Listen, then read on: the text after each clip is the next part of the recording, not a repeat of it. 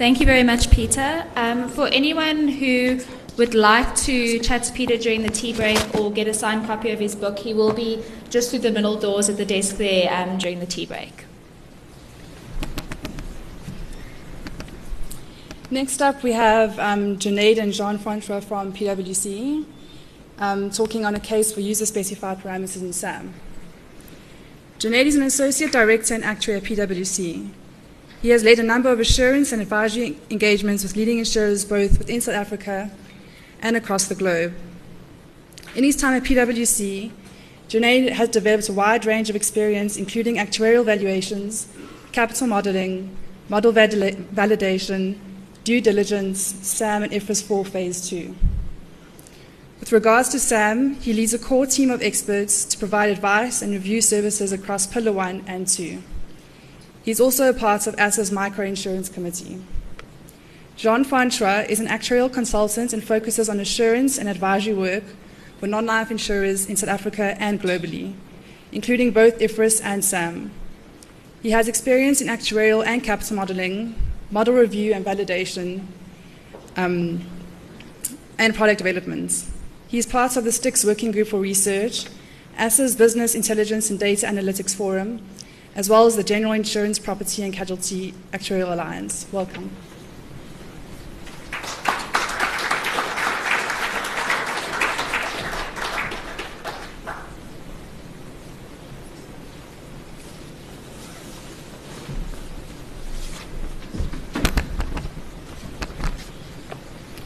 Thanks, Deanne. Um, it's a tough act to follow, but we're hoping a SAM related topic will do the trick.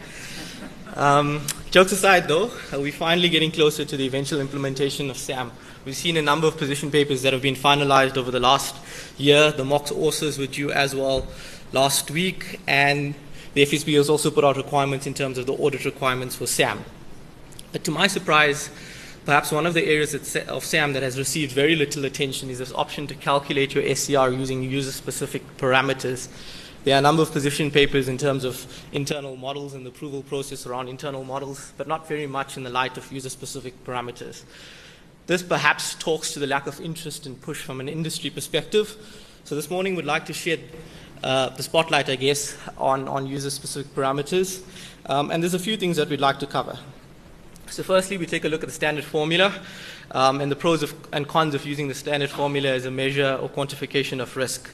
We then look at the alternatives from a regulatory point of view. Um, and then John is going to talk to you specifically about user-specific parameters. So the detail around it, what is it, where do you use it, how do you calculate it? And then we'll end with some of the benefits of performing the USP exercise. So let's take a look at the standard formula. An important question for insurers choosing to calculate the SCR using the standard formula is how appropriate is the standard formula for your business? It's an important question, well, because the regulator expects you to answer that question as part of your ORSA. Um, putting myself in the regulator's shoes, I would be quite interested in an insurer's answer to this question as part of my overall assessment of how well an insurer understands the key risks in its business and therefore is embedding SAM. At its core, to tell me two things. Has the insurer considered all the material risks facing it, its business and whether the capital it's holding is sufficient to capture those risks? And secondly, for those risks captured by the standard formula, is the industry calibration appropriate for its business? Let's take a closer look at these two questions. The first question around uh, capturing all material risk for an insurer. One might reasonably argue that yes, the standard formula does capture the key risks. It captures non life underwriting risks, it captures your market risk, it captures operational risk. You might argue that there are other risks, risks such as reputational risk, um, strategic risk that you might want to hold capital for, but you might also argue that given the governance, the controls in place, given your risk appetite, and explicit uh, capital uh, loading for, for, for these risks are not required, or that a simple percentage add on to your standard formula capital is sufficient. The next question then is Is the industry calibration sorry, appropriate for your business? Um, and, and, looking at that question, I think one must consider the key shortcoming of the standard formula, and that it, it's a one size fits all approach. It's based on an average industry calibration and for some risks, this might be appropriate. So if we look at life insurance underwriting risk or we look at market risks, you might argue that an industry calibration is appropriate. The risks associated with investing in the equity market for insurer A is unlikely to be different from um, insurer B. But um, if we take a look at operational risk, that's a topic for a whole other day and another discussion, so we'll park that for today. Non-life underwriting risk is where it gets interesting. Um, non-life underwriting risk captures two key components, which is reserve risk and pre- premium risk.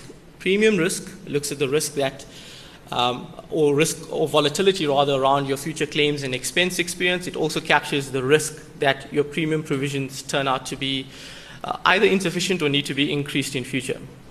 Reserve risk. Reserve risk captures the risk that your reserve set up for incurred claims is insufficient. Now, those risks you'd be you, or you would expect to be driven by unique or insurer-specific um, factors. So some of those factors would be the target market of your book of business and hence the risk profile. So if you think First for Women should have a different risk profile for another insurer offering uh, motor insurance to both males and females. Your future volatility would also be driven by um, the level of sophistication in terms of your underwriting processes. It would be driven by the accuracy involved in terms of your pricing of, of risk, and also it would be impacted by things like your, your claims management processes. So similar risk uh, or similar factors would also affect your uh, your reserve risk, but reserve risk would also be impacted by other things. So reserve risk would be impacted by um, the level of sophistication in terms of your reserving process. It would also be impacted in the quality and uh, availability of data that you have. In theory, um, the more granular the data that you have, the ability to do your reserving exercise by line of business, choosing a method that's appropriate by line of business, um, assumptions that reflect the different experience by line should give you a more accurate outcome than uh, applying an ad hoc percentage of premium across all lines of, all lines of business. We also know that the standard formula calibration was based off UK experience. We know that an attempt was made during QIS 3 to calibrate for South African specific experience. Uh, but at that time, the non-life underwriting risk working group did highlight some challenges in terms of the data um, that was available to perform the exercise. So a blend of South African experience as well as UK or European experience was used. And uh, that obviously isn't, isn't ideal, but it's, it's understandable given that this was the first time that such data was requested from industry. But it's not all doom and gloom in terms of using the standard formula. There are benefits. It's relatively easy to calculate. Um, it's definitely an improvement on the current interim measures, um, and it allows insurers to quantify risks that they may not otherwise have been able to quantify um, given, given data constraints. But I think that a key, key consideration is that SAM expects you to embed uh, risk management within your business. It expects you to understand the risks within your business and therefore the drivers, drivers of capital. And to the extent that um, that the SCR is used as a quantification of risk, and therefore capital is a key measure or key metric that drives decision making in the business, then where the standard formula is used, one must consider the shortcomings that are associated with the standard formula. So, what are the alternatives to using the standard formula? There are a number of options from a regulatory point of view. Um, we've put a pathway of the different options, and as you go down along the path, what you see is increased flexibility and freedom in terms of choosing the method, the structure, the assumptions, um, and the calibration to, to suit your specific uh, business. But with that increased flexibility comes increased responsibility. So the requirements around having good quality data, documentation, governance, uh, and all of that increases. The stand formula is pretty self-explanatory. User-specific parameters is something that John is going to talk to in the next few slides. Um, partial internal model, similar to internal model, but gives you the option to modify uh, or to model specific risks using your own own models, and then plug that into the overall SCR structure. And then the internal model is the Rolls Royce option, if we can call it that. It has the greatest degree of flexibility of freedom and therefore, in theory, should be the most useful in terms of understanding the specific drivers of risk in your business. Looking at this Rolls Royce option, it's not surprising that the majority of short term insurers in the European market chose to go the internal model route. There are a number of benefits that can be gleaned from performing an internal model exercise. Firstly, it allows you to model um, your specific risk or capture risks that may not be captured by the standard formula. So if you think about an insurer that's part of a wider group and that might face dependency specific risk, you might want to model that risk and the internal model gives you the option to model those, those types of risks. Um, it also allows you to take into account future profitability in terms of new business written over the next year, something that the standard formula doesn't, doesn't capture. It gives you flexibility in terms of choosing the methods and the calibration or parameters that you use. So, calibrating factors that are appropriate to your own uh, circumstances and therefore your experience. Um, and that also applies to the correlation factors that are used in terms of aggregating the different risk types up. You can choose a dependency structure and, and, and, and a calibration that, that appropriately reflects the diversification in your, your business. These benefits only serve to improve the usefulness of, uh, of, of, the SCR as a measure of capital and therefore as a, um, as, as, a metric that can be used within, within the business. And also, if you manage risk well within the business, it gives you the opportunity to capitalize that saving as a reduction in your, um, or, or, gives you the chance to, to bank that as a, um, a reduced capital requirement. But calculating an internal model isn't, and, and gaining regulatory approval for that internal model isn't a walk in the park. You need expensive resources to build, to maintain, and to run those models. You need to find another expensive and scarce resource in terms of validating that model on a regular basis, a resource that's been independent from the, from the review process, uh, from the development process. And the approval process in itself is quite lengthy uh, and, and, and expensive. Trust me, we've been involved in this process and it is, it is quite onerous. So let's take a closer look at the USP options. I'm going to hand over to John now. Thank you, Junaid. Good morning, everyone. Um, as an alternative to the full internal model, USPs can be used to calculate the SCR for an insurer in the South African context. This approach provides a blend between using an insurer's own specific experience to quantify its risk while still using the structure and simplicity of the standard formula to calculate the SCR. Overall, this, this produces a more risk sensitive capital requirement and a better assessment of the insurer's own risk. This introduces an enhancement to the usefulness of the SCR and then further increases the um, risk management structures internal to the insurer.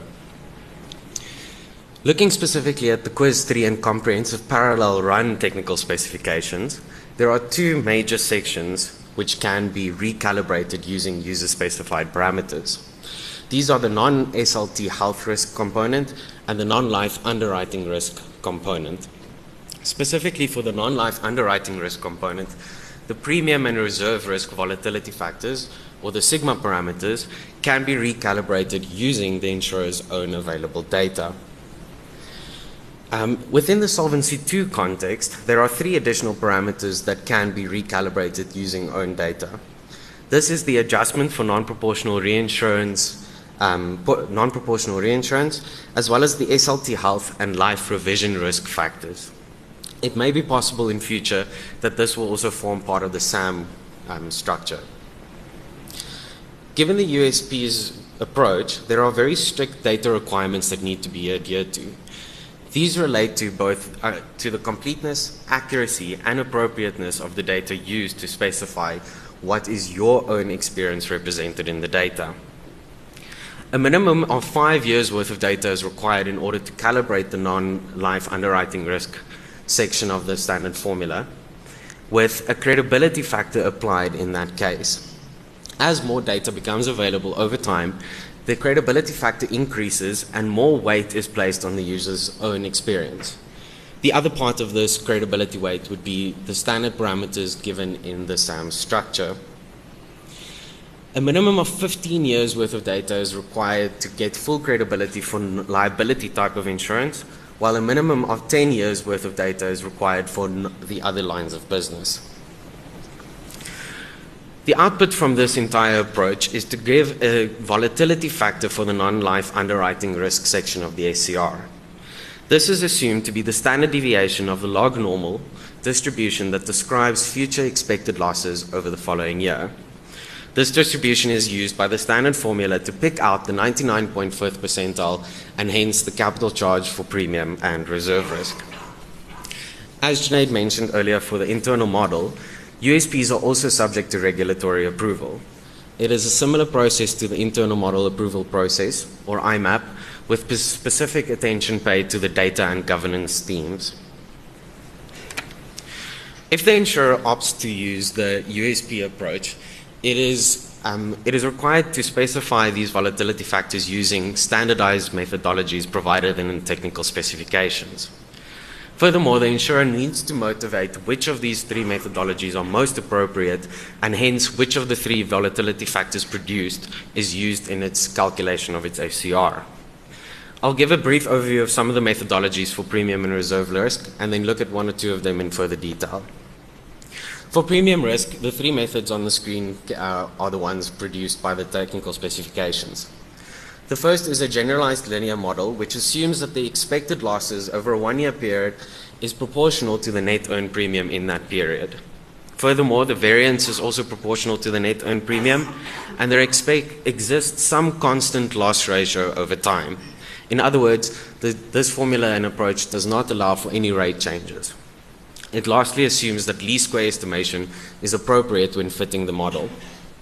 The second methodology is similar to the first, except that it assumes that losses are log normally distributed, and it uses a maximum likelihood approach in order to fit the, the, uh, the parameters. The last one is based on the Swiss solvency test and assumes that claims follow a compound Poisson process over time. It looks specifically at the volatility in the frequency and severity of claims separately. Moving on to reserve risk, we also have three different methodologies to choose from. In essence, what these try to capture is the movement in what is called the claims development result. I'll explain this concept a little bit later. The first methodology fits a generalized linear model to this claims development result and assumes that the best estimate for claims outstanding is the expected reserve in one year's time plus the expected incremental movement in claims over that period. The variance is also assumed to be proportional to this best estimate, and again, least square estimation is used to fit the generalized linear model. The last two methodologies are quite complicated, and the technical specifications provides no details on how to implement the methodology. It, however, refers the reader to an article by Wüthrich and Wirtz in which they provide an analytical formula with which the mean square error of prediction for a basic chain ladder reserving methodology can be calculated. This then provides us with an estimate of the volatility. As I mentioned earlier, a fundamental concept to the reserve risk section is the concept of a claims development result. I'll try and explain this using an example.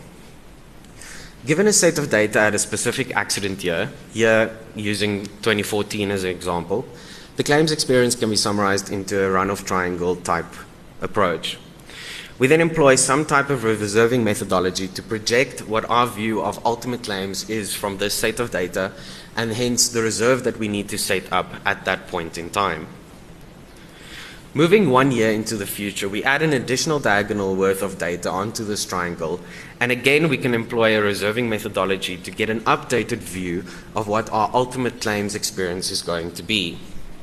This can obviously be split up into two sections. One related to the current year's worth of claims and one and the other to the prior years. If we then compare the two sections on a like for like basis, we get what is called this beta term, which describes our change in our view of ultimate claims from a set of accident years from one year into the next. In essence, all that it is is a comparison of the change in the reserve from one year to the next, as well as the incremental movement between that two periods. Using this concept, in order to calculate the reserve risk volatility factor, we use a concept that was coined a few years earlier using the term an actuary in a box. This requires that the reserving exercise be set up as at the current point in time using the approach that you would to typically use to calculate your technical provisions. We then assign this methodology to a black box type of actuary that moves back in time and calculates these reserves as if, as if this actuary was standing at that specific point in time doing a reserving exercise using the data available at that point. Moving sequentially back and removing a diagonal every time from the claims reserving data, we end up with a series of these claims development results we just discussed. By comparing these over time, we can fit a generalized linear model and predict some type of volatility measure in our reserve results. For premium risk, the approach is slightly easier. Um, we take the historic ultimate loss ratios that we have observed and we fit a long run average line to this um, using the GLM approach. Taking the error terms from these actual observed ultimate loss ratios from this long run average and fitting a normal distribution, we can surmise what the volatility, implied volatility in our premium risk is.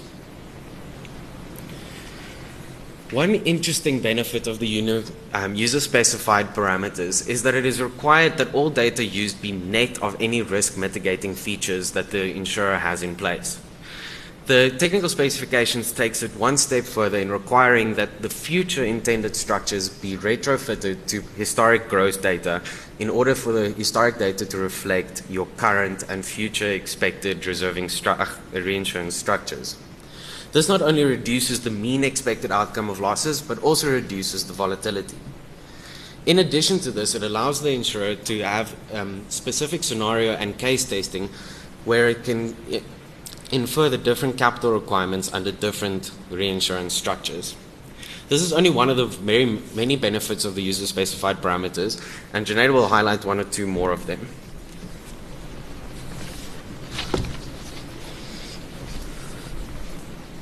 Thanks, John. So, what are some of the benefits of conducting this USP exercise? Well, first and foremost, it gives you an SCR measure that's more sensitive to your specific risks and your specific circumstances as an insurer. And if you wish to apply for approval, then there's a potential capital saving or capital benefit that, that you might achieve. But even if you choose not to apply for approval of the USP, it does give you a comparison to the standard formula volatility factors. Um, and that's a useful base of which to answer this question of is the standard formula calibration appropriate within your ORSA? IFRS 4 phase 2 will also eventually be um, implemented. Latest indications are that we'll have phase 2 going live in January 2019. And when phase 2 does kick in, um, similar to SAM, you'll be required to calculate a margin over and above the best estimate called this risk adjustment. Um, the risk adjustment is quite similar to the risk margin, but one of the key differences between the risk adjustment and the risk margin is that you'll be given flexibility in terms of choosing the method to calculate this adjustment, but you will need to disclose a level of sufficiency or the confidence level that the risk adjustment gets you to in terms of your financials. Now, John has already shown that the um, USP calibration or USP methodologies um, imply a distribution around reserve and premium risk to extract the 99.5 percentile volatility factors. Given the smart actuaries that we are, with some clever maths, it's not easy, not difficult for one to back solve other percentiles in that distribution and therefore uh, determine the risk adjustment in that manner. So it gives you a, neat way to calculate this, this potential risk adjustment.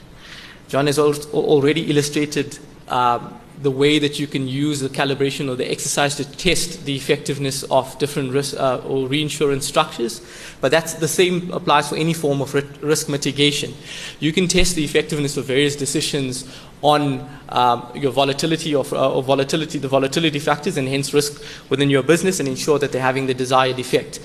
But more than that, the, the, the calibration or the, the exercise can be um, done using a forward looking perspective as well. So if you think about the scenario and stress testing exercise that you perform and the projected income statement and balance sheets, you can run different scenarios um, through the calibration exercise and understand what impact that has on the volatility and therefore the, your, your specific capital requirements. So there are a number of potential benefits from performing the USP exercise.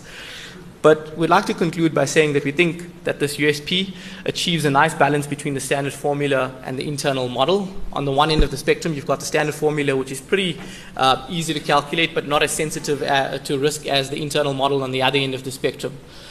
So the USP sits somewhere in between. Um, it gives you an SCR measure that's more appropriate or reflective of risk within your business, but it's not as onerous and expensive an exercise to perform as conducting a full internal model exercise. Thank you very much for listening, and we would be happy to take questions now.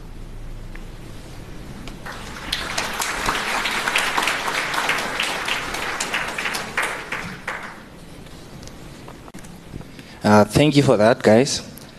Um, I just want to understand: is it possible to to use user-specific parameters for certain classes of business and use the standard uh, parameters for other classes of business, or once you apply you just have to use uh, user-specific parameters for all classes of business?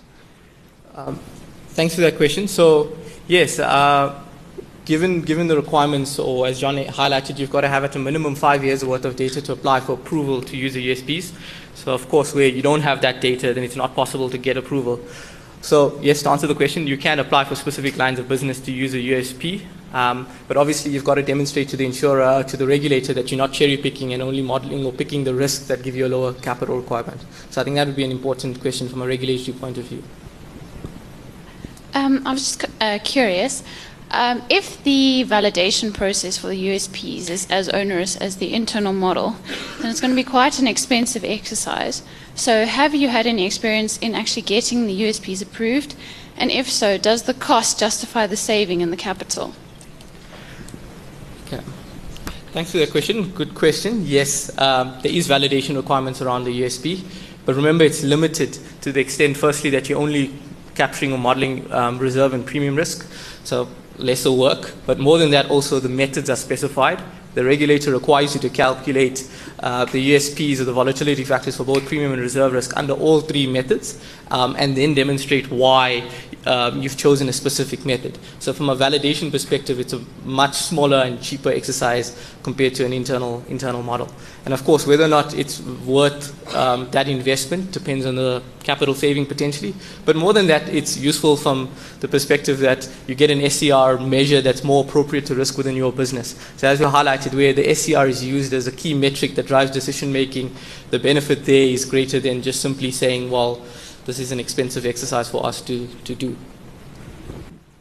Thanks, guys. Um, just a quick question on the premium risk uh, parameterization.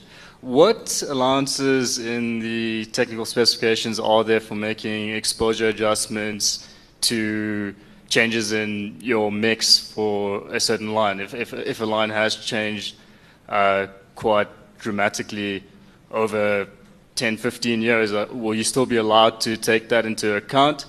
Um, or uh, does your data become less credible as a result? So, um, the technical specifications aren't very specific in terms of how to deal with the fact that you might have a changing underlying mix. I think the assumption is that the mix is constant. However, as I mentioned earlier, there are very strict um, requirements in terms of proving that your data is complete, accurate, and appropriate.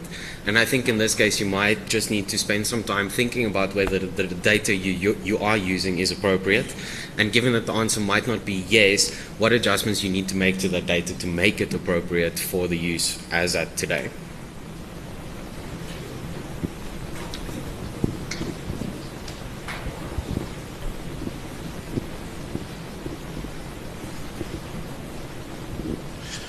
Do you always get a capital saving if you use a USP methodology? So, not necessarily. Um, we've seen the USP exercise um, done for a number of insurers, um, and quite surprisingly, there's been a trend where, for certain lines of business, the volatility factors in the standard formula understates the capital requirement, uh, where for other lines of business, it overstates the cap- capital. Um, so, to answer your question, not necessarily. It depends on um, your specific circumstances and experience. Okay, last one. Hi, Junaid.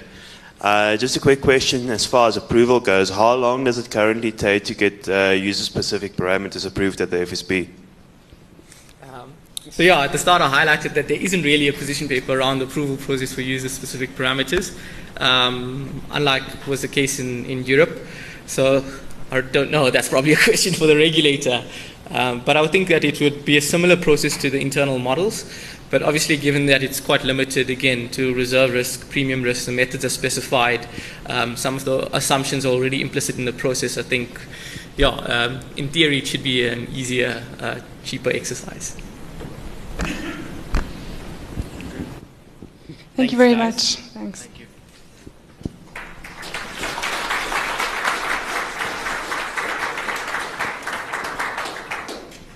Um, before we break for tea, we just want to put a um, web link up on the screens. If everyone can please just take a few seconds during the tea break to fill in the survey, it's just five questions. And if you don't want to use your 3G, there is 50 megs free data available on the Emperor's Palace Wi Fi link. And then we'll break for tea now. If everyone can please be back at 10.50, just a short 10-minute tea break. Thank you.